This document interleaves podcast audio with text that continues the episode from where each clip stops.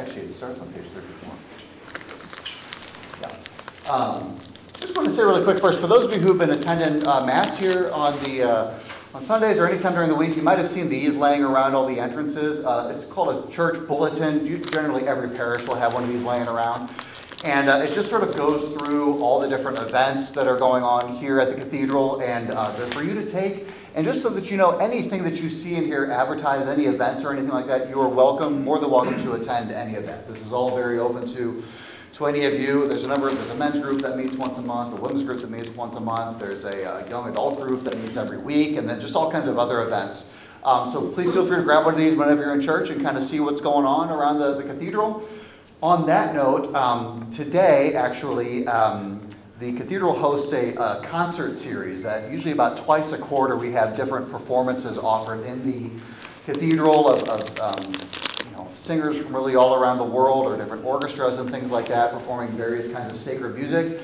Um, our new season begins today, actually, with a group called the Voices of St. Alphonsus.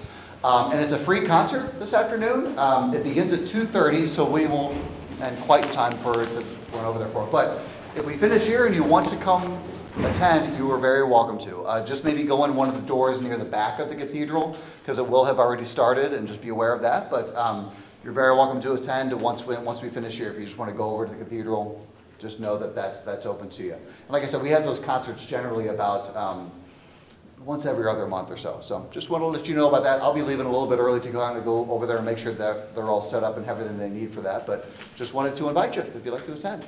Um, and just a reminder to please do uh, just initial when you get here if you join us in person, and uh, I'll put it on the live stream in a minute. But if you're joining us by live stream, it is always helpful if you can uh, just type your name in and let us know that you're here. And you can feel either Doug or I are usually monitoring the live stream. So if you have questions as Larry is going along, uh, you can feel free to submit them in that chat box as well, and we will uh, make sure that they get brought up. All right. Any questions I can answer about anything right now? Just one last thing. If um, at the end of the sort of introductory email that laid out where we meet and what time and what have you, there is a link to a registration form. If you haven't already filled that out, it's helpful to us if you can fill that out, and um, that way, just so we know who's here. Um, you know, no huge rush, but at some point, if you haven't already filled out that registration page, uh, please do so. Okay. Like I said, we'll begin with the sign of the cross and then pray the, uh, the Our Father, which uh, you can find on page uh, 34 of the Handbook of Prayers if you have that. In the name of the Father, and of the Son, and of the Holy Spirit. Amen. Our Father, Who art in heaven, hallowed be thy name. Thy kingdom come, thy will be done, on earth as it is in heaven. Give us this day our daily bread, and forgive us our trespasses, as we forgive those who trespass against us. And lead us not into temptation, but deliver us from evil. Amen. In the name of the Father, and of the Son, and of the Holy Spirit. Amen. Sorry. Thank you, Father. So, um, last time we looked at God's revelation, and so we want to look at today is how that revelation. So, by revelation, we mean God who speaks to us, right? So, back in, in the first class, we saw man searches for God, right? and that would be man is a religious being. We seek God, but surprisingly, um, he seeks us far more than we seek him. And so that's so last time we saw God um, speaks to man, and today we're going to continue that. And so God revealed himself, and we looked at last time different ways in accordance with human nature. So in history and using um, human beings, human mediators, right? And those would have been um, the prophets of Israel, and above all, Jesus Christ, right? The, who, um, through whom God's mediation, God's revelation comes to us, right? And obviously, Jesus is the culmination because he's not speaking on behalf of another like Isaiah and Jeremiah, the prophets of Israel, but it's God made flesh speaking to us. We'll have three classes later on on um, what we call the incarnation God becomes man.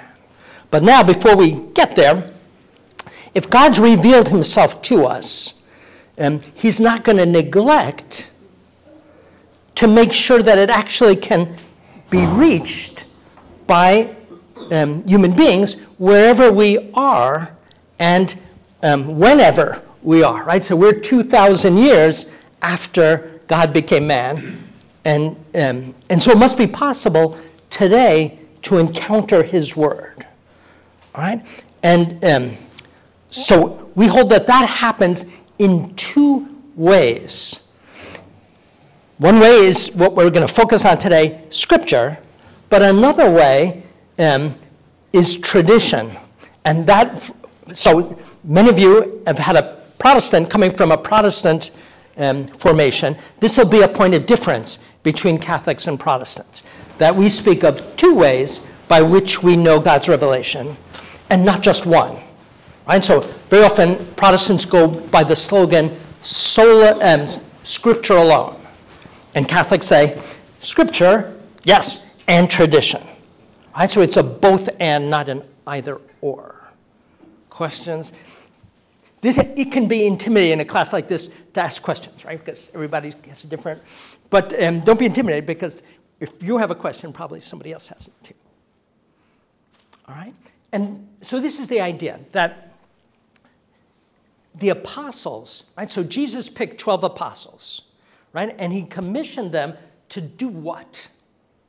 Right? So this is called the missionary mandate. It's at the end of Matthew's gospel. He told the apostles, go into the whole world, right? And to preach. Right? In other words, to teach whatever he had taught them, um, to preach the gospel to every creature.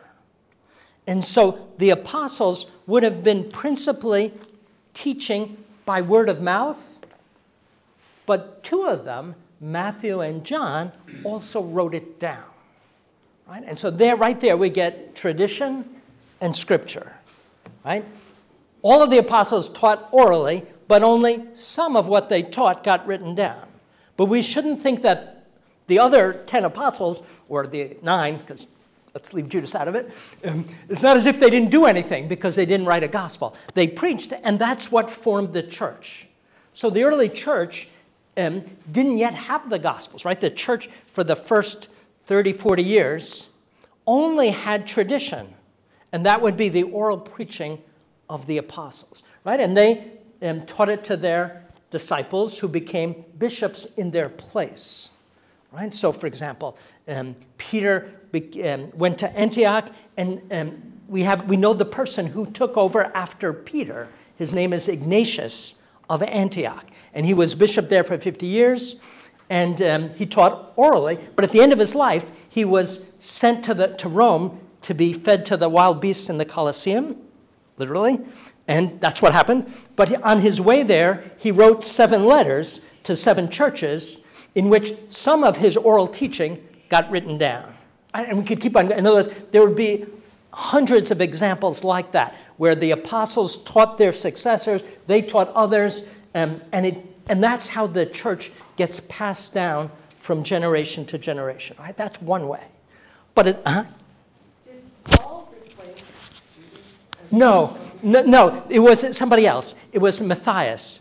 So um, Peter, um, after, um, before Pentecost, but after um, Easter Sunday, um, he, um, they took lots to see who would replace Judas. And they had two candidates, and one of them was chosen, um, Matthias. Paul is an exception, right? He's an exception because um, all the other apostles knew Jesus during Jesus' earthly life. And that's what they passed on, right? They passed on their, compa- their knowledge of him that came from sharing his life for three years. Paul was an exception, right? Because he persecuted Jesus. And Jesus appeared to him a couple years later when he was on his way to Damascus to um, uh, send to prison the Christians there. Right? So Paul is an odd apostle, um, picked out of the ordinary course by Jesus. But yes, he's also no less important an apostle. But Paul wrote, right? So some apostles wrote Matthew, John, Paul. And Paul had a disciple named Luke who wrote, and Peter had a disciple named Mark who wrote. So our four gospels, two are written by apostles and two by their close disciples. All right? But here's the, the key point is that for Catholics, how do we know about what Jesus taught? And so we would say scripture, right? And tradition. Uh, just a quick question before we get past. Mhm. it. Is there a, is, is, are the titles apostle and disciples, like, are they interchangeable or is there? a No. Oh, no, great question. Yeah, we'll look at this maybe later when we look at Jesus. But the short answer is Jesus had a lot of disciples, right? So disciples would be the broader term, everyone who followed Jesus. But out of that group of disciples, he, not they, picked 12, right? That's important because Jesus says, I have picked you, not you me. In other words, and he gave them a special power and authority to act in his name. And those are the 12 apostles. So there's a difference, right? The, the disciples were 72. There was a, a kind of a wider circle. And then probably, we know at the Pentecost 120, um, 500 heard Jesus perhaps just before his ascension. So there were lots of disciples, but 12 that Jesus gave authority. And that's going to be really important later on when we look at the church right? Because Jesus didn't just have a mass of disciples, but he wanted to make sure that the church he was founding would continue after him. And that's why he picked the 12 and gave them authority. And that's why today we want to be in the church that's the same. In other words, the same by succession through the generations from those 12 apostles. And here, for example, right across the street, I'm, I never know which way I'm pointing, but where's the bishop's house? Um, anyway, he lives across the street, wherever, and um, he's a successor of the apostles. Um, I don't know his exact lineage, but that's, what- that's what a bishop in the Catholic Church is. Every bishop in the Catholic Church is the successor of a successor of a successor, blah, blah, blah, blah, of one of those 12 apostles, but not Judas. All right? And so we think that to, so basically, here's the short kind of, um, to, to be sure that I've got the same, here's the question. How can we know today, living 2,000 years later, where to find what Jesus really taught? So if I've come to believe that Jesus is God, made man, and that he revealed God to mankind, and I'm living 2,000 years later, I should ask the question where can I find that teaching? One answer is going to be in this book, but this book is hard to interpret. And therefore, in addition to the, the Bible, it's really helpful that there be um, a, an authority that's alive today that are successors of the apostles, and then a teaching that we can point to as being passed on from like father to son, from um, bishop to bishop, and from the faithful to the next generation. And we call that tradition. The teaching of the bishops, we call, I'm sorry, it's another, we call magisterium. Sorry about the terminology, but you might have heard this, and I'll, I'm going to talk about it more. That's a fancy word coming from a, the Latin word for teacher. Magister is teacher in Latin. Magisterium simply means the teaching office of the church. Right? And the, so Jesus told the apostles, teach all nations. He gave them an authority to teach. That authority hasn't vanished, we believe. Right? And it continues in the church, and that's one of the reasons I want to be in that church that is um, the same as the one Jesus found. We're going to talk more about this in a later class when we look at the church. Okay? So, by tradition, we mean simply what the apostles taught to their disciples, what Jesus taught to his disciples, right? Some of it got written down, some didn't. And what the apostles taught to their disciples, some of it got written down, Gospel of Matthew, Gospel of John, and some of it just simply didn't get writ- written down but was passed on. Right? And we call that tradition. Um, and we distinguish, yes, so sometimes you'll hear this expression apostolic tradition. So when I talk about tradition, you can, that can be easily misunderstood because it makes a difference if it's if I'm using a, a capital T there or a small t. Why do I say that? In Judaism, there were lots of traditions, right? And it, you might have heard in the Gospels, at certain points, Jesus criticizes some of those traditions as not really being authoritative, as being something that um, were instituted ultimately by, um, by human beings and not directly by God. Right? And the same thing is true in the church. There are lots of traditions with a small t. Um, and that's not what I'm talking about here. What I'm talking about with the big T tradition is something that the apostles taught that's true that we have to hold to and believe in the same way that they, they did 2,000 years ago. What would be an example? That God, we're going to look in a later class, that God is Trinity, Father, Son, and the Holy Spirit. Right? Why do we believe that? Because it was passed down and transmitted to us. That's what tradition means. It comes from the Latin word to pass on. So that would be capital T tradition, that God is um, Trinity, Father, Son, and Holy Spirit, or that God became man, that Jesus is true man and true God, perfect man, perfect, right? Everything that's in the creed, God passed down by tradition.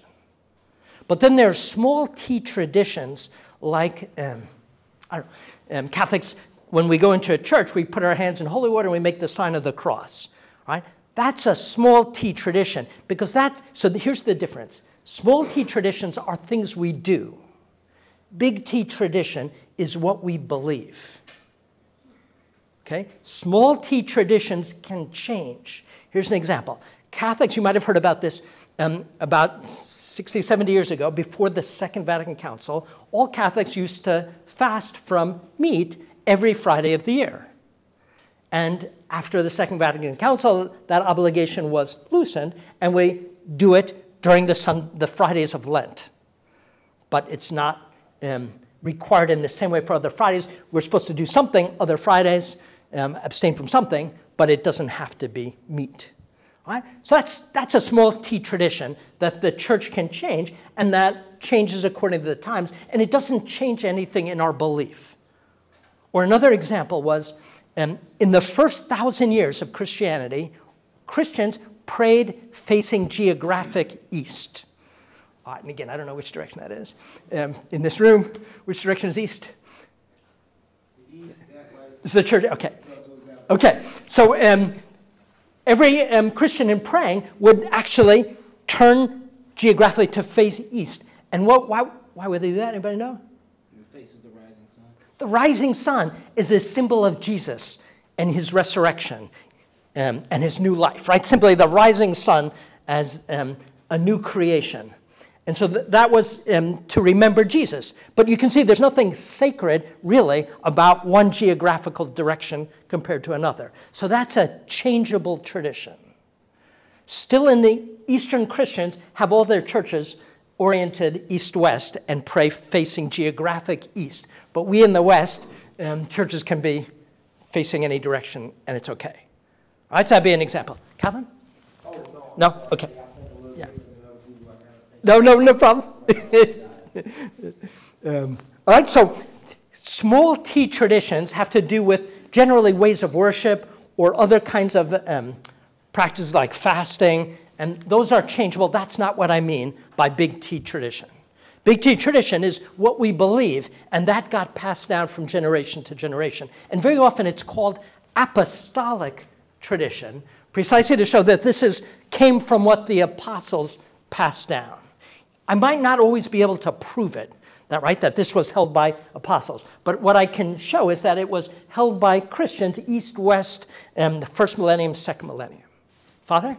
Just a question from the live stream. Okay, great. We'll do it there at the end, but the phrasing is, how do we know what traditions are biblical and what traditions trickle in from various cultural practices? Okay, great question. Small t traditions, there's nothing wrong with them coming from different cultural traditions because they are from men and from culture, and that's okay. Things like a Christmas tree, but that's not part of Christian belief, right? In other words, there's nothing, the Christmas tree doesn't enter into the creed. What enters into the creed is that God became man, right? And even something like, you know, December 25th, celebrating that particular day, that's a small t tradition, right? Because it doesn't really matter what day Jesus was actually born on. And that's not what we're focused on. What matters is that God became man and really was born. And really was born in Bethlehem. Right? And so that he was born in Bethlehem, that's a capital T tradition. But that we celebrate that in a particular way with a Christmas tree, small t tradition. And yes, those come from different cultural traditions. How can I prove that, a, that, um, that something comes from big T tradition? It might not be so easy always. And that's why the, there's a third way that we can know about the truth, and that is the church solemnly teaching it today. And we'll, that's what I put up here magisterium. So basically, um, there are three ways that we can know um, that something has been revealed by God because we find it in Scripture, because it's taught by capital T tradition, or, or, and or because the church has taught it. And sometimes this happens because there's a dispute, right? So there might be a dispute at a certain point in history. Is the second person of the Trinity, is the Son of God of the same divinity as the Father? Right? This is a question that in the fourth century became a burning issue. Um, some person we call um, heretic means someone who holds um, a view contrary to the church's faith. So someone held that Jesus was less than the Father. Right? And so the church responded, no, that's not the tradition, capital T, that we received from the apostles. And we can also use scripture to show it. But it's, here's the point that Catholics, the church, to decide a question like that is Jesus the same God as God the Father? Um, the church can appeal both to scripture and to tradition. And she does. Right? Questions on that? Because, and here's the reason. There are lots of Protestant denominations, right? How many? I don't know. Um, I haven't counted. But people say something like 10,000. And the reason for that is because there are differences on how to interpret Scripture. They all have the same Scripture. So, how can there be 10,000 different denominations? Because I think it should be interpreted this way, and somebody else thinks it should be interpreted that way, and I think we should practice this way, and someone else thinks that way, and so we split. And that was not Jesus' intention, right? He prayed um, that his followers be one as he's, he's praying to his Father. As you and I are one, so may they be one. Right? So he wanted his church to be one, and therefore he wanted there be some way that we could all um, have the same faith wherever we live in the world, and whether we live in this century or the next century or the previous century. Right? And that's um, it's tied up with the fact that he founded a church in which that revelation would reach us today. Right? Tradition is passed on in the church. Questions on that?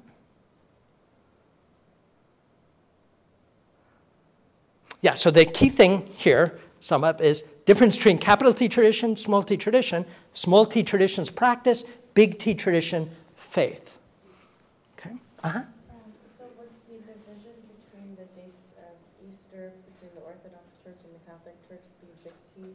No, yeah, great question. So they follow a different calendar than we do. In other words, and so they celebrate. I, I lived in Jerusalem for a year, my family, and we would go to the Holy Sepulchre. Interesting, but so that's the place where Jesus was buried and rose from the dead. All right, so that was, and but that's a place sacred to not just to Catholics, but to the Eastern Orthodox and other. Um, and we had different calendars. So we're celebrating um, Easter Sunday, and the Orthodox are celebrating Palm Sunday.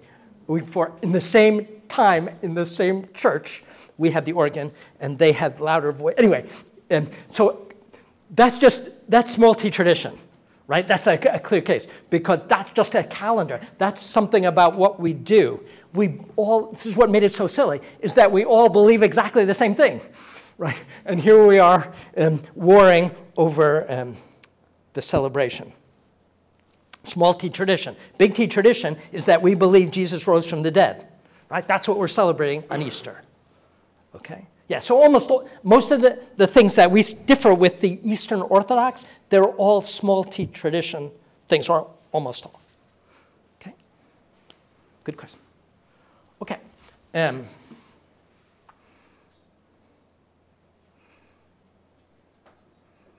yeah, so this is the key point. Sacred tradition and sacred scripture are bound up together, right? They're not in competition. They go together because they both come from the same source and they work for the same end. The same source is um, the uh, prophets of Israel and Jesus and the Holy Spirit.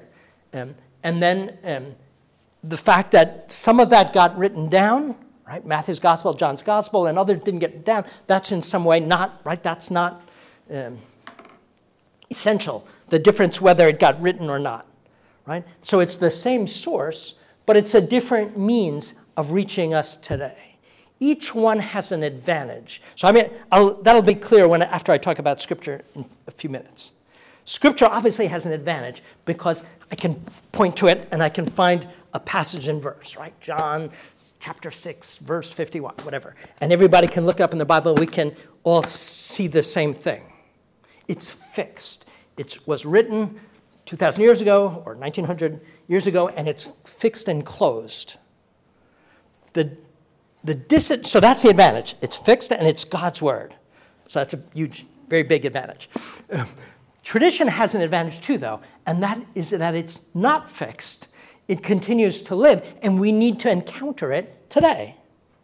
And it can develop as it goes through time. And that also was addressed in that question. And I didn't give a full answer, but I won't be able to until a little bit later. That, yes, over time, we can come to greater clarity about what God revealed and has passed down because the church contemplates that word century after century.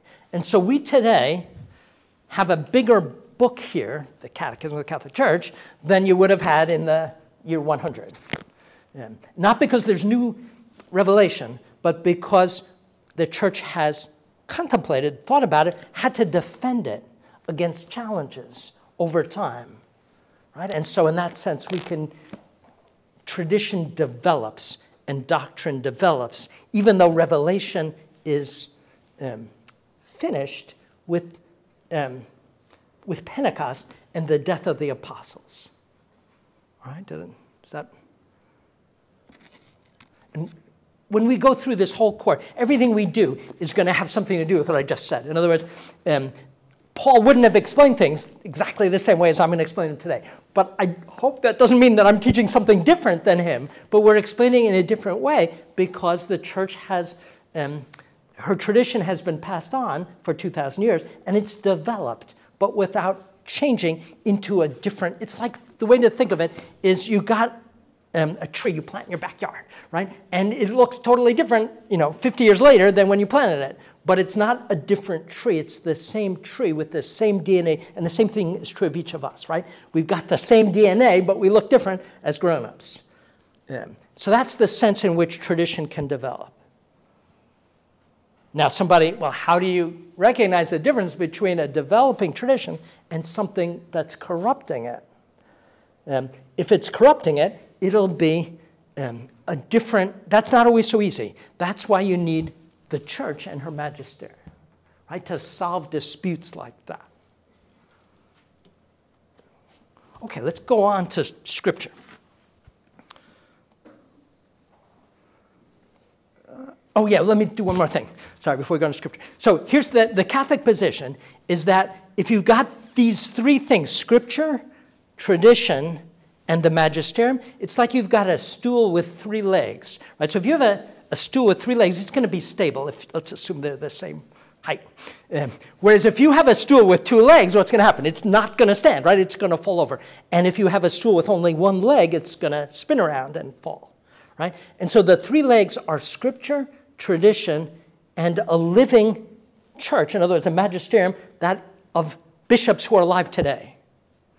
Those three things together can make it such that um, the church not splinter and that we can all come to believe the same thing.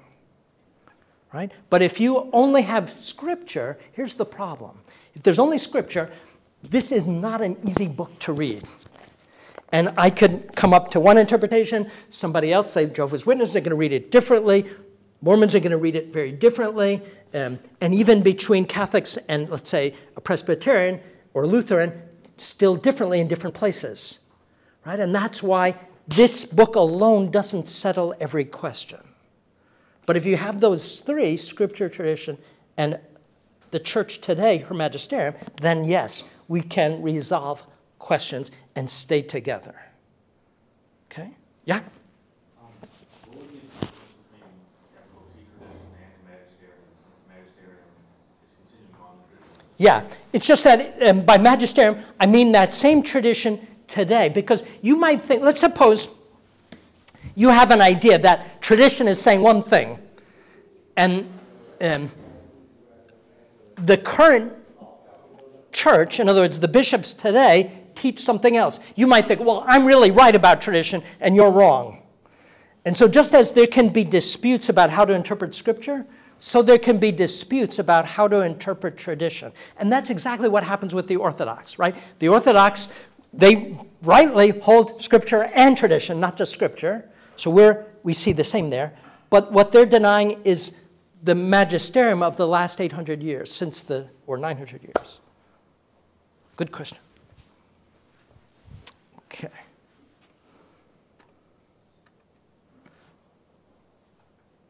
Yeah, and how does it grow?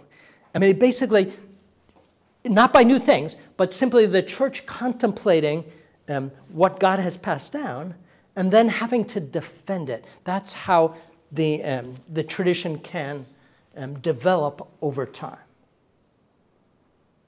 Right? So, just an example. Um, in the first um, 300 years, we don't have a list, um, a full list of all the books of Scripture. And it's only till the year 400 that we get all the churches holding the same list of the books of Scripture. Right? So some churches um, lacked some of the books of Scripture, and other churches lacked, had the right ones that th- this church didn't have, but we're missing a different book. And so it took a certain time for us to get what we call the canon of Scripture, and that is what are all the books that should be in this book? Right? So they're like, I forget the number, I should know this.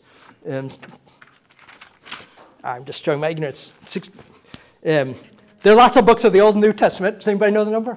I think there are twenty-three in the Old Testament. I may be wrong. All right, but see, again, they can be counted, Jews count them differently than, than they're counted in here. But anyway, be that as may, um, knowing that list was something that um, took time to get right. Now, you would think that's something foundational. How could that take 400 years to get the right list of the books that should be in Scripture? Um, or another example is how many sacraments are there? All right, there are seven sacraments. We're going to teach that later on. And that's like something you teach second graders. There's seven sacraments. But it took 12 centuries for the church to be able to define how many sacraments there are. And we could give lots of examples like that. And I, now, sometimes Protestants use that to show, see, Catholics don't know what they're talking about. They invent things. But we would rather say, no, seven sacraments are there from the beginning, but it took time for the church to um, come to a, a fuller awareness of how many. Right? Or another example is that God is a Trinity, right? That got defined in the Council of Nicaea. That's what we, when we say the creed in church on Sunday, we're saying the creed that was um, worked out at a council in the year 325 called the Council of Nicaea. And then the last part of it comes from another council, 381. Right? And so, did the church not believe in a Trinity before that council? Yes, the church believed in a Trinity, but it wasn't as clearly as expressed, and it needed to be more clearly expressed because there were people um, contesting or, or um, holding something contrary. Right? And so the church had to defend what she held by stating it more precisely. Uh-huh. No, you, yeah, Kellen? Okay, so I gotta do the information, so where, where does the original text, I'm assuming that's in Latin? That, I mean, you guys have. Of the Bible? Of the, I mean, of, are just any original text, text from four hundred years ago, three hundred preceding that that you don't have? I mean, I'm, I'm sorry, before, before that, the, uh, three hundred, you can't, you can't list the, the books because no one provided that information. Mhm. Anything four hundred and after, Right. pretty much anything four hundred and below is watered down by man, right? No, that's not what I'm saying. So what I'm saying is that um, it, the church received what she believes from the beginning, right, from Jesus, and she can't add to that. But what she has to do is think about it when questions come up. Consensuate. What's that? So what they do is to consensuate what actually came from God and what mm-hmm. came from man. To make it, ex- yeah, to distinguish, exactly. So the church needs to, when a question comes up that's new, that's posed in a different way, right? It's, we need to answer. it. So just give an example. Today, people pose questions about the morality of something like, you know, um, in vitro fertilization. All right, we're not going to be able to find that in Scripture, right? That's a question, a moral question, but we have to answer it on the basis of God's revelation. Um, so with, yeah, I can't quite answer your question because it's too complicated. It's a little, it's a little bit obtuse, okay, a little wild. Yeah. All right, how about this then? Tell me where, tell me where I can substantiate the oldest text pretty much. Tell me the oldest text because just, I mean. Of the Bible? No, no, I mean, of the Bible, yeah, because my mind works a little bit differently, so I apologize if I'm obscure in of way, so let me get this right. Because I'm trying to get understand this. You telling me that DNA, biology, man-made ABC one, two, three, they can clone me, but they can't duplicate. So to do, to clone me means that you public, to duplicate means that you make an exact copy. So if you can't do that, isn't it a disconnect as to where the spirituality would be in it? Because if, if my understanding is right, that God means something specifically to you. Yeah, let's talk about this after class. Is that right? But here's the, the, the key idea is that it's like a tree that's growing, it's the same tree, but it doesn't look exactly the same in different centuries, right? That's the, the key idea. Let's, I'm going to shift to the Bible now.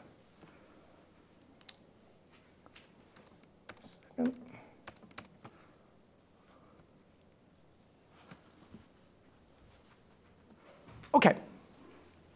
So let's look now at sacred scripture.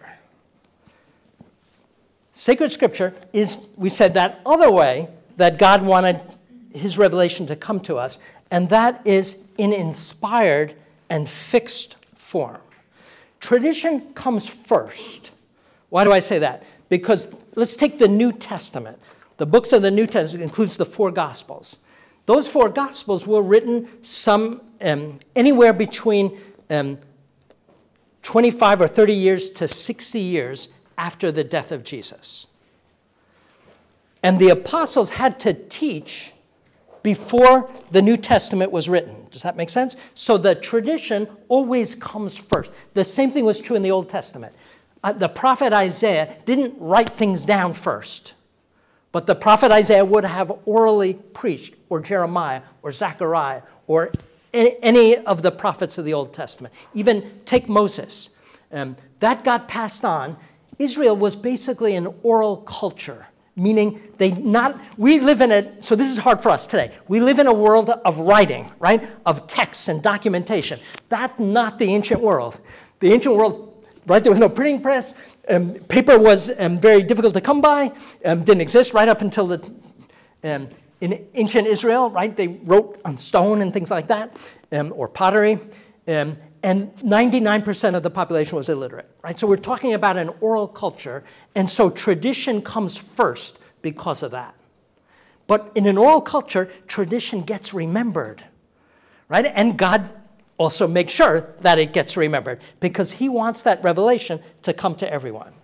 Right? So capital T tradition comes first, but God wanted some of that capital T tradition to be written down in the time um, of the apostles. Right? And that's, I'm talking about the New Testament. And in a similar way, he wanted the, the prophets' writings to get written down beforehand. right, to prepare for his coming. Right? And so God made sure that his um, revelation, some of it got written down, and in a particular way, in such, and so here's the, the, the thing that's um, marks out this book from every other book. There are tons of books. I'm a theologian, and so I read books about God all day long, right? That's, that's my job. But those other books, they're about God, but they're not by God. This book, we believe, is both about God and uniquely by God. Right? That's what's unique to sacred scripture, and that takes faith. Because just if you open it at random and pick out here, I opened to Deuteronomy chapter 9. All right, maybe that's that's nice. Text. But the point being, you can't just simply open the Bible at a certain place, take out a sentence, and see that that's written by God. Right? Because it sounds like other books that would have been written at that time perhaps. All right? And so it's something that we have to believe and can't directly test, right? There's no, I can't take a, a text of scripture and put it through some computer test and oh, this one's revealed by God and this other one is written by man. All right. Um, but there's something really beautiful here that God would want to um, have his word come to us um, like a letter. So that's how we should think of scripture, that it's like a letter written by God to me and to you. But we said last time, two weeks ago, that God reveals himself to us according to our mode. And our mode is um, we speak a particular language. So when God spoke um, in Scripture and it got written down, it's in a particular language ancient Hebrew for the Old Testament, most of it, ancient Greek for the New Testament. Right? So that's kind of, but that makes sense, right? If he's going to write a book, it's got to be written in a particular language. And therefore, it's also got to use particular metaphors. All right, what metaphors?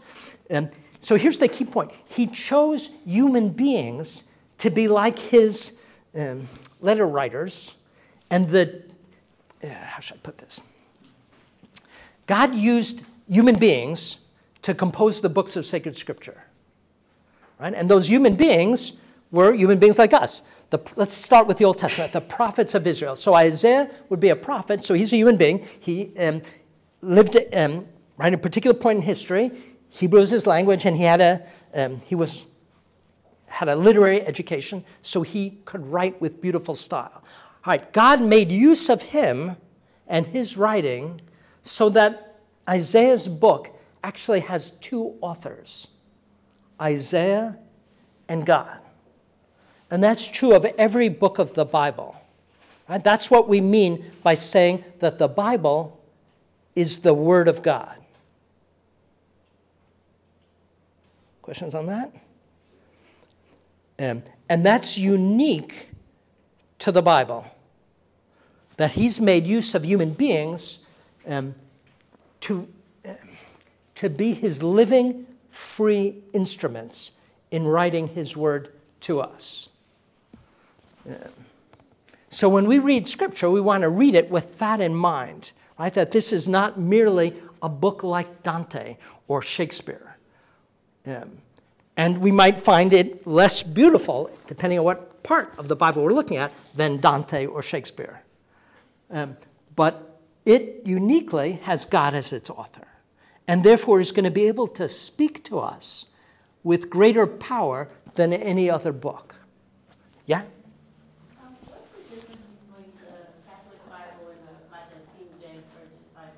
are two different translations with regard to the King James Bible. Um, so a translation from the, you know, 1600 as opposed to this translation is um, yeah, um, recently brought into contemporary English. Um, I mean, there are tons of modern translations of the Bible, right? But there's also a difference in the number of books, and I'll get to that in a minute. Okay? What's the Bible that you were using? I'm just using here I recommend this. It's the Revised Standard Version. So it usually it goes by the abbreviation RSV, Catholic Edition. There's not very much difference between the Catholic edition and the non-Catholic edition, just um, a few texts. But um, it's helpful to get the Catholic edition just simply because it's got the full number of books. That's the biggest difference, right? And you want to get the full number of books. Uh huh. Um, I'm sorry, if you could just tell me when the King James Bible was printed again, I gotta have a reference point. Okay, I don't know the exact date, but it's something like 1600. Sixteen hundred? Yeah. Right. And so it's not, you know, there's nothing um, from God about the King James translation as opposed to any other translation. It actually is in more beautiful English because people in the year 1600 could write beautiful English. But, um, but that also makes it hard to read because they're writing English from 1600, and that very often can cause confusion reading it today. But it, with regard to translation, that's a human work, not a divine work. Right? So translators translate. I'll get to that later on. Okay, key point though. So just this is the, the one thing I want you to take come away from is that Scripture uniquely has God as its author. That's the faith of the church, and you see this every every time you go to mass. Um, the um, say when the um, the reading is whether it's from the Old Testament or the New. What does the reader say at the end of the reading? The word of the Lord. All right, that's and we don't do that for, let's say, I mentioned St. Ignatius of Antioch, that great bishop who wrote seven letters on his way to being fed to the wild beasts. He wrote magnificent letters, but we don't say word of the Lord. We would simply say word of Ignatius, right? Or Thomas Aquinas, he's my favorite theologian. That's word of Thomas Aquinas, not word of the Lord.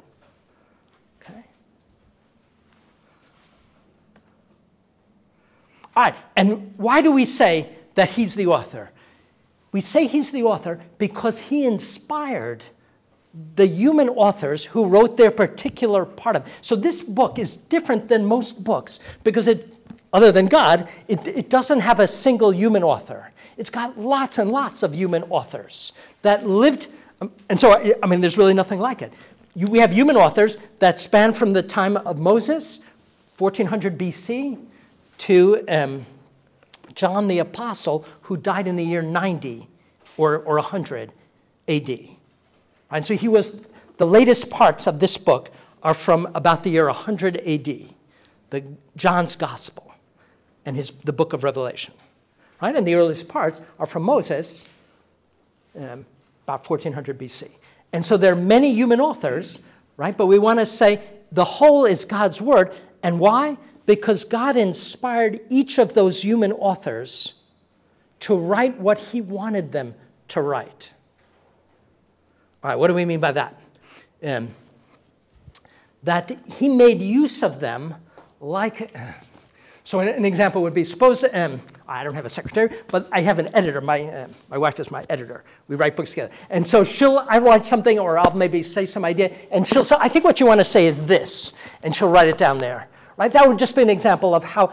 Um, so we can think of the human author doing something like that with respect to God, the divine author. That he makes, he inspires the human authors to first understand, second, to want to write it down, and third, to actually write it down using fitting expressions, um, composition, um, figures of speech, metaphors, etc., um, to order it in the way that God wanted it ordered. And again, all of this is, we have to believe it. I can't see it or prove it, right? I believe it because that's part of the Catholic faith. All right? Does that make sense? Um, so we're not, all of the books of Scripture are like every other book in that all the books of Scripture have a human author, just like every other book. In every book, uh, part of Scripture, that human author had to think how am I going to write this? What am I going to put first? Right? So when you write a book, you need to think about um, what's the structure of the book, right? What am I going to, how am I going to divide it into different sections? What am I going to put first? What are going to be my sources? And, and let me just give you an example of this.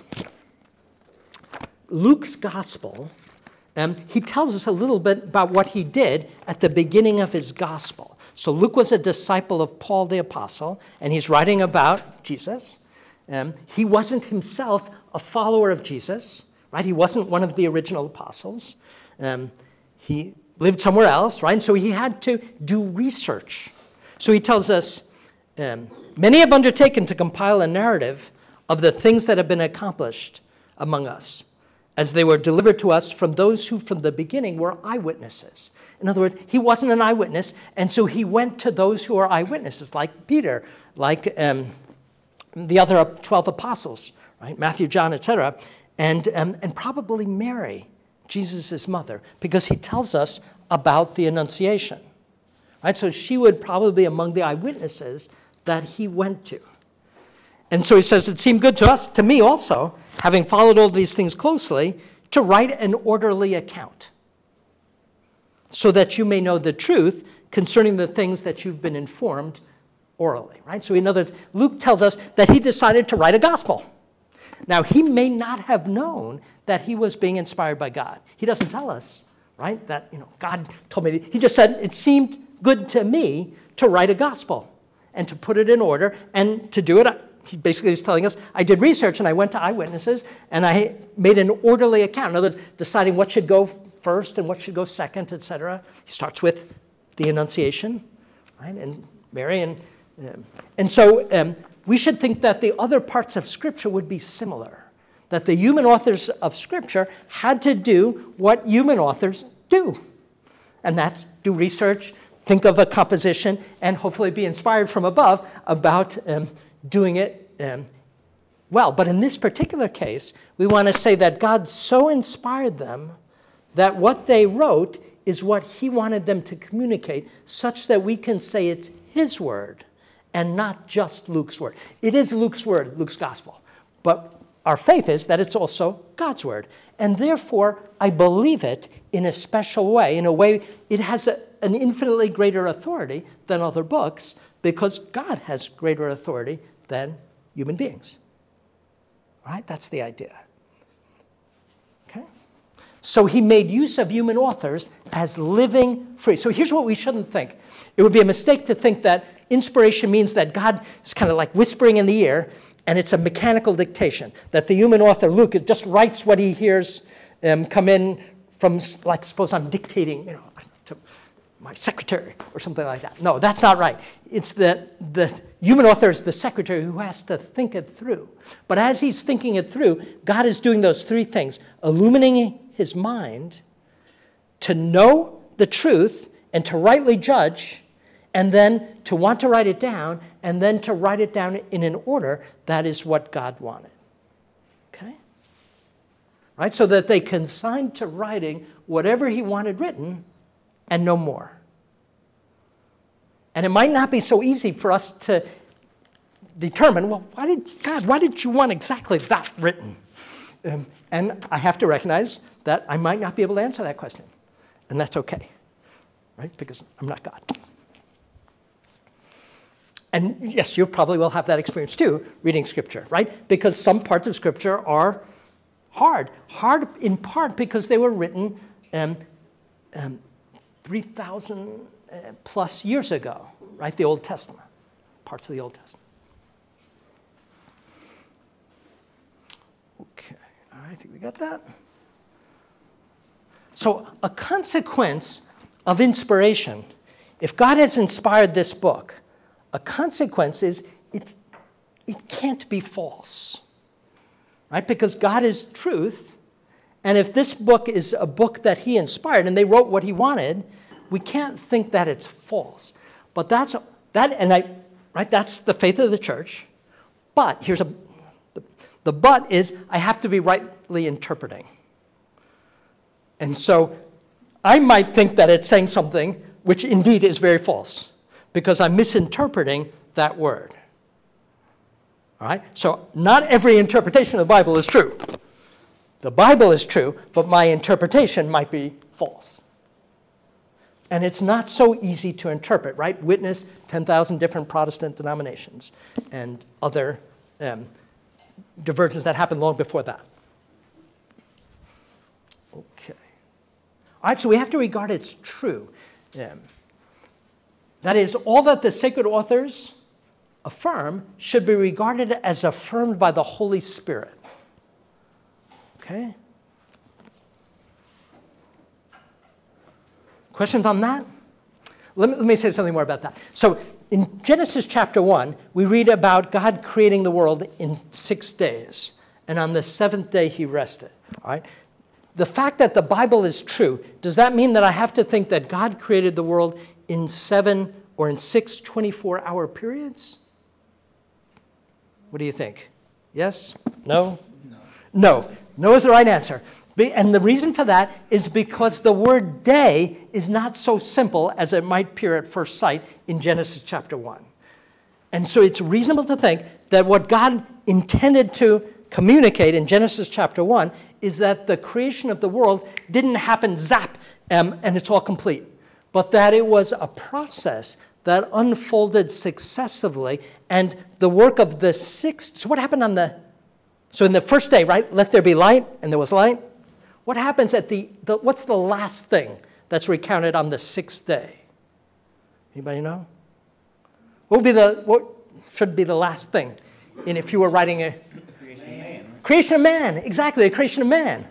That's what gets um, put at the, on the sixth day, right? And the point being that that wasn't the first thing, right? But that's the culmination. That's what everything else was leading up to, right? And so you can see that there's no contradiction or, or disconnect between, say, modern science about whatever, right? Scientific theories change, but let's just take the, something like the Big Bang Theory, right? That's not in disharmony with Genesis chapter 1, right? Because um, Genesis chapter 1 is affirming that there was an unfolding that took stages or eras. The word day in Hebrew can mean era or age, right? And I can give you examples where it means precisely that. And so um, it would simply be a misinterpretation if I would think, all right, the Bible is true, the Bible speaks about creation in six days, therefore, um, there were six 24 hour periods of creation, right? That would just simply be um, a confusion. Um, all right, so the Bible is true, but rightly so. And there are tons of other examples. So an- another example would be um, in Genesis chapter 6 with the flood, it speaks of God repenting of having made man. All right, that's not so easy to understand. What, do, what does that mean, repent? Did God change his mind? He regretted he was so. Okay, but even to regret in human terms would mean I, I wish I hadn't done that. Is that the way we were to? I mean, that would, wouldn't that be thinking of God in two, um, as if he were in time? And so, yeah, the answer is yes, that would be. Um, and so, I want to say it's true that God regretted making man in some sense, but I can't think of it in exactly the human sense. And so, what it actually means is that um, there was sin that wasn't in accordance with his plan from the beginning. And um, when um, I used to make pottery, right? And so if, if you start to make a pot and it, there's an air bubble in it and it starts to wobble, what do you do? You crush it and you start over again. And so um, what that verse is revealing is that there was a new start in some way um, at the time of the flood.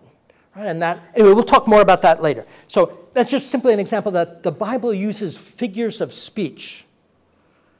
And we have to write, oh, here's another one. In Revelation chapter 20, it speaks of a thousand, Satan being chained up for a thousand years and then being unchained. All right, what do I make of that? Um, not so easy. I want to hold it's true, but I don't have to know exactly what the author meant by that thousand years. Can I think that a thousand years simply means a long period of time? Yes. In other words, I could think that that thousand year period is, in fact, the whole time from Jesus until today. And, um, and that could be one way of interpreting. So, my, my point is simply yes, the Bible is true, but I shouldn't be too quick to think I'm rightly understanding it. And if I want to rightly understand it, what should I do? I should try and understand it in the church in accordance with those other two things we spoke about tradition and the magisterium. All right, that's what's going to help us to rightly read. In other words, I shouldn't think of um, finding God's revelations, going into my God corner with my Bible by myself alone, and just reading that book. That's probably I'm going to get stuck, um, because God, that's not, that doesn't correspond to human nature, and that's not the way He intended us to come to the truth. Right? The way He intended us to come to the truth is precisely through a church, right? That would be living in the sense of having people alive today um, and that we come to it together. Okay? Okay, very important thing. So we've already given an example of this. In reading the Bible, the Bible, because it's both God's word and written by human authors, writing at a particular time, and well, human authors make use of um, different literary, um, so the, the technical term is literary genre. What that simply means is a different kind of literature. So one kind of literature is the instruction manual, right? And an, if I'm reading an instruction manual, I'm not going to expect metaphors. I'm just going to expect, right, to, to do what. But if I'm reading um, poetry, that's a different literary genre, right? It's very, and we, we're, we're good at distinguishing literary genres that come from our own time, right? Now, I can tell, oh, that's a comic book. No, that's, you know, a novel. This over here, you know, that's science fiction, and this is a biology textbook, right? And we don't usually get them mixed up. But um, it can be a lot harder when a book was written 2,000 years ago because we're not familiar with their literary conventions. And some of the Bible is really hard because it makes use of really odd, an odd literary genre. I don't know, how, how many of you read the last book of the Bible, the book of Revelation? Anybody? Yeah. It's not an easy book because it has its own literary genre, which is apocalypse, apocalyptic writing. And so it writes with a whole different literary convention that we're totally unfamiliar with. And if I take the book of Revelation as if it were, I don't know, an instruction manual for making a, a desk or something, um, I'm going to totally misread it. All right? So this is why in reading the Bible, we have to be attentive to the literary genre. Some of it is usually pretty obvious, and it would be something like this, that um, a psalm is written to praise God for worship usually. And so we've got 150 psalms. That's there, but those psalms are really beautiful, but we don't read them exactly the same way as a history, right? The Bible's got a lot of histories, but even among the histories, there are differences. So the four Gospels are histories, right? They're histories of the life of Jesus. But they're a particular kind of history that focus, focuses not. So the four Gospels, if you read them, which, yes, I invite, that's where you should, if you want to start reading the Bible, that's where you should start, right? Don't start at Genesis chapter 1. I mean, it's, it's okay to start there. But the best place to start is the four Gospels, right? Matthew, Mark, Luke, and John. And what those Gospels are doing is giving the history of Jesus, but not the same way that we might write if we were today writing a biography. If we were writing a biography today, we'd give a lot of accidental details, like he was born, you know, on such and such a time in such and such a hospital. All right, we get something of that, born in Bethlehem. But, um, but tons of accidental details are left out. So the Gospels aren't like a tape recording or a video. They're focusing on what's the most important things that Jesus did, right? And those four Gospels tell it differently because you can, I mean, he did lots of really important things, right? And so they highlight different aspects. Right? So that's a kind of history, but it's a history that's a little bit different than if I were writing, I don't know, a history of uh, George Bush or something from our time, or Roosevelt. Um, what about Genesis? So the book of Genesis is also a history. But the book of Genesis is a history of something that happened before history, in the sense of before writing. Right? So a history of what happened at the very beginning is going to be different. Right? And so Genesis chapters 1 through 11 is basically giving the prehistory of the world, and we shouldn't take it, again, like a modern history book.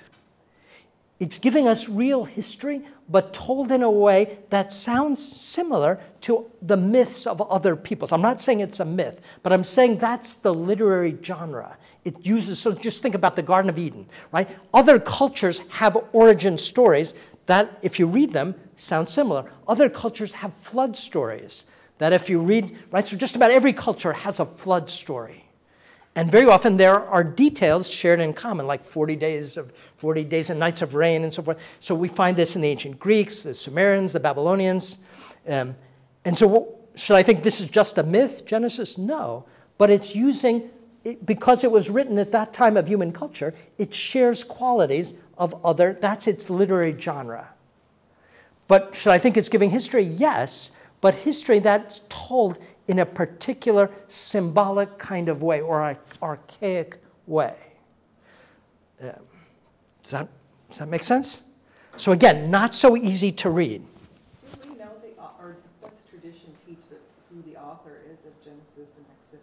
and- Yeah, so the, the tradition is that the uh, first five books of, of Moses are authored by Moses, right? We call them the books of Mo- five books of Moses. The pen, so they're called the Pentateuch. But that doesn't mean that Moses wrote it down, again, because what we said about an oral culture. So we should think that Moses is the substantial author of the five books attributed to him, but that they were, could have been written down centuries later, and that certain modifications could have happened. We can't, we can't know that, and it doesn't really matter. What we want to hold is that the final book is what's inspired by God, the book that we actually have today. All right? And that means if it's not all by Moses and other people added to it, they too were inspired by God in that process. All right? So we don't need to know all the details of it because, for one thing, we can't. And different scholars have different theories, and, um, and ultimately, yes, those are theories. It doesn't matter for us here. Okay, right? So there are all kinds of theories out there about the composition of the first five books of Moses that scholars fight about. I'm, I'm reading in the uh, last bit of the text from the catech, uh, from the catechism, Uh-huh. saying, uh, whatever of the popular narrations have been inserted into the sacred scriptures must in no way be considered on a par with myths. So if the, um, the language, what, taking the, the flood story for example, Uh-huh. If the language of the neighboring lands, so the Sumerians, the Babylonians, the Canaanites, if the the language and the symbology is similar, would it be um, against the magisterium of the church to uh, fall in line with the the Great Flood story? You know, even though like you consider it a myth, like okay, maybe that didn't really happen, but this is the story that's Yeah. spoken in the word, so I go with it. Right. In other words, with regard to something like the flood, we should think that there's an historical substance to it, but it's told in a way that um, is similar to other stories.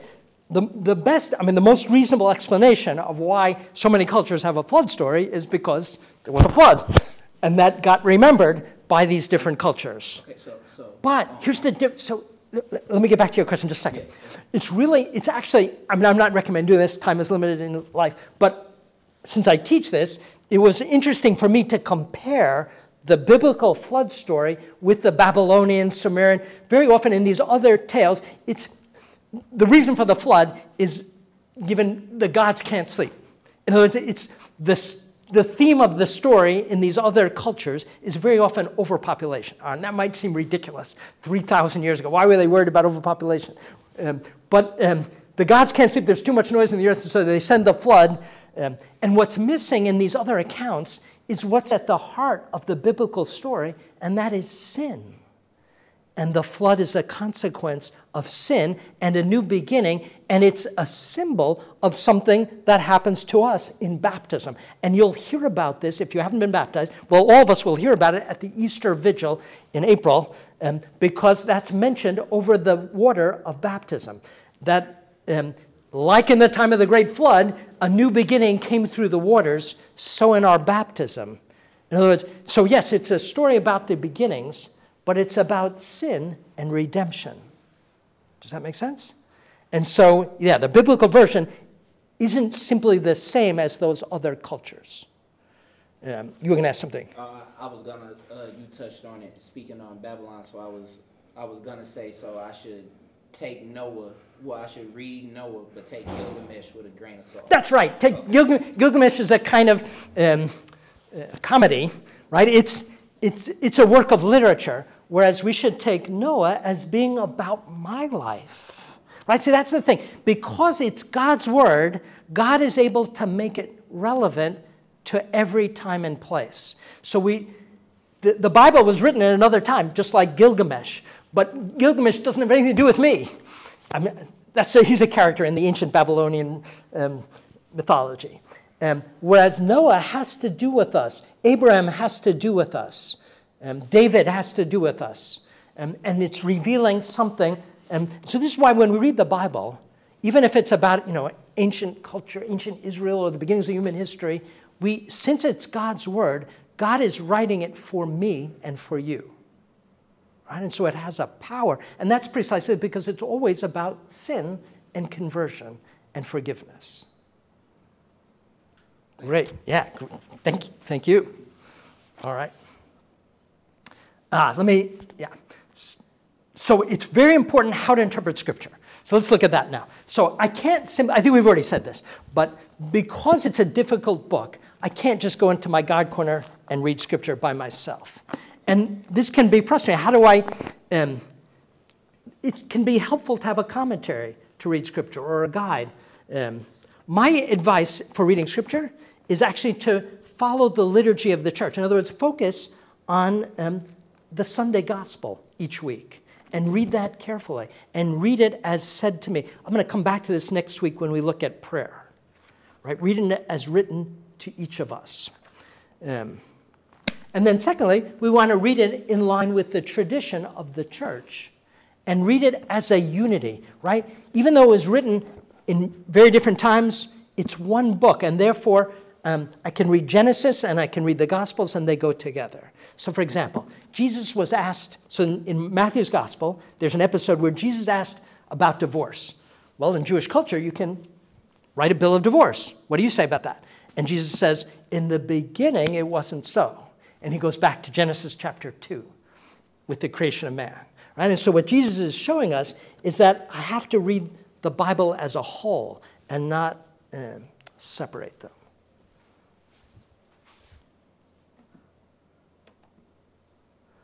And one last thing, we've got four minutes here. Yeah. There's more than one sense of Scripture. So we speak of four senses of Scripture. Sorry, this may be overload, but I'll try it. Um, the, the first sense is the literal sense. That, it's a bad term because you think reading it, taking it literally. That's not what we meant. The literal sense is what the words mean rightly understood. So reading Genesis chapter 1, seven, six days of creation, that would be, the literal sense would be six stages or eras or ages of creation. And we're made at the last. That would be the literal, and literal sense means the meaning of the words rightly understood. And you might think, well, that's, how can there be something more than that? But there's more meanings in Scripture than just the meaning of the words rightly understood. Um, and that's because God, as the author of Scripture, can do things like a human. So if I'm a novelist um, and I'm writing a novel, let's say um, Tolkien's The Lord of the Rings, right? Tolkien's going to put things early on that are going to foreshadow what's going to happen at the end. Foreshadowing. And it'll happen through events, events that you don't see the meaning of right away, but ah, once you finish the book, ah, I see at the beginning that happened because of what it was foreshadowing what was going to happen later on. God can do that because He's the author of history and scripture. In other words, He can put meanings into Genesis that Moses didn't understand, but that we understand today because they're pointing in reality, in God's plan, precisely to Jesus and to the church and to the sacraments. So, a good example of this is in Israel, I'm sorry, in the Exodus, God led the Jewish people into, um, um, they crossed the Red Sea to get away from Pharaoh, right? And, that, um, and Pharaoh followed with his chariots and got swept away. So Moses put out his staff, right? The water parted. The Israelites went through the Red Sea and dry land. And then after they get to the other side, Moses followed, I'm sorry, Pharaoh followed and got washed away. That's a symbol of something that happens to each one of us at baptism. Right? At baptism, our sins, like Pharaoh and his chariots, get wiped away, and we go through into um, a new life. Right? And that new life was then they wandered in the desert for 40 years. And that's the Christian life afterwards. and in the desert, they didn't have food, right? And so what did God provide? Manna. Manna, which was a kind of food that came from above, not from below. What's that a symbol of? The Eucharist, right? The Eucharist, like the manna, manna is a bread from above a miraculous bread that, but the manna fed the body for the Israelites during those 40 years in the desert. The Eucharist feeds us for our Christian life, um, feeding our soul and feeding us with charity. In other words, giving us a power to love greater than I naturally have, giving me um, a share of Jesus' own life, because that's what we're actually receiving is Jesus' body and blood. Right? And so you can see that the manna in the desert was planned by God as a symbol of something that would happen 1,500 years later. Moses didn't know that in writing his book, but God did. And there are many things like that. We call it typology. So that's a, a typo, in other words, there are meanings of, of the Old Testament that Jews don't yet see because they're only understood through faith in Christ. Right? And we call that biblical typology. It's beautiful. I'm going to be talking a lot about typology as we go along. And there are different kinds of typology. It can be, in the cases that we mentioned, it's about what we believe, right? That the manna points to the Eucharist and that the, um, the going through the Red Sea points to baptism. But it can also be something about our life, right? So the, um, the Israelites that came out of Egypt, they had to leave behind the flesh pots of Egypt, but they longed after those flesh pots, and they found the Eucharist tasteless. And that's a, that's a temptation that can happen to us too. In the Christian life, we can long for um, our old way of life, and we can long for actually for a, a sinful pleasures, and find um, the Christian life tasteless. Um, and so that it can be about our moral life. Or maybe a better example is just simply Christ redeemed the world on a cross. That, that's the model of the Christian life. So that's a moral meaning. It's a, an event. Christ being nailed to the cross, that is revealing to me how a disciple of Christ is also to live. And that suffering can be redemptive in our life as in Jesus's. So that would be an example of a moral meaning of Scripture. And then Scripture can also point to the last times, and that would be this. Um, so the flood pointing to the fact that there's going to be a judgment. So just as the flood um, wiped away the um, humanity in, in Genesis, so that's pointing to um, there'll be an end of history and, um, and a judgment and um, um, heaven and hell. Right? So Scripture can point to those three things um, Christ and the church, our moral life, and the last things.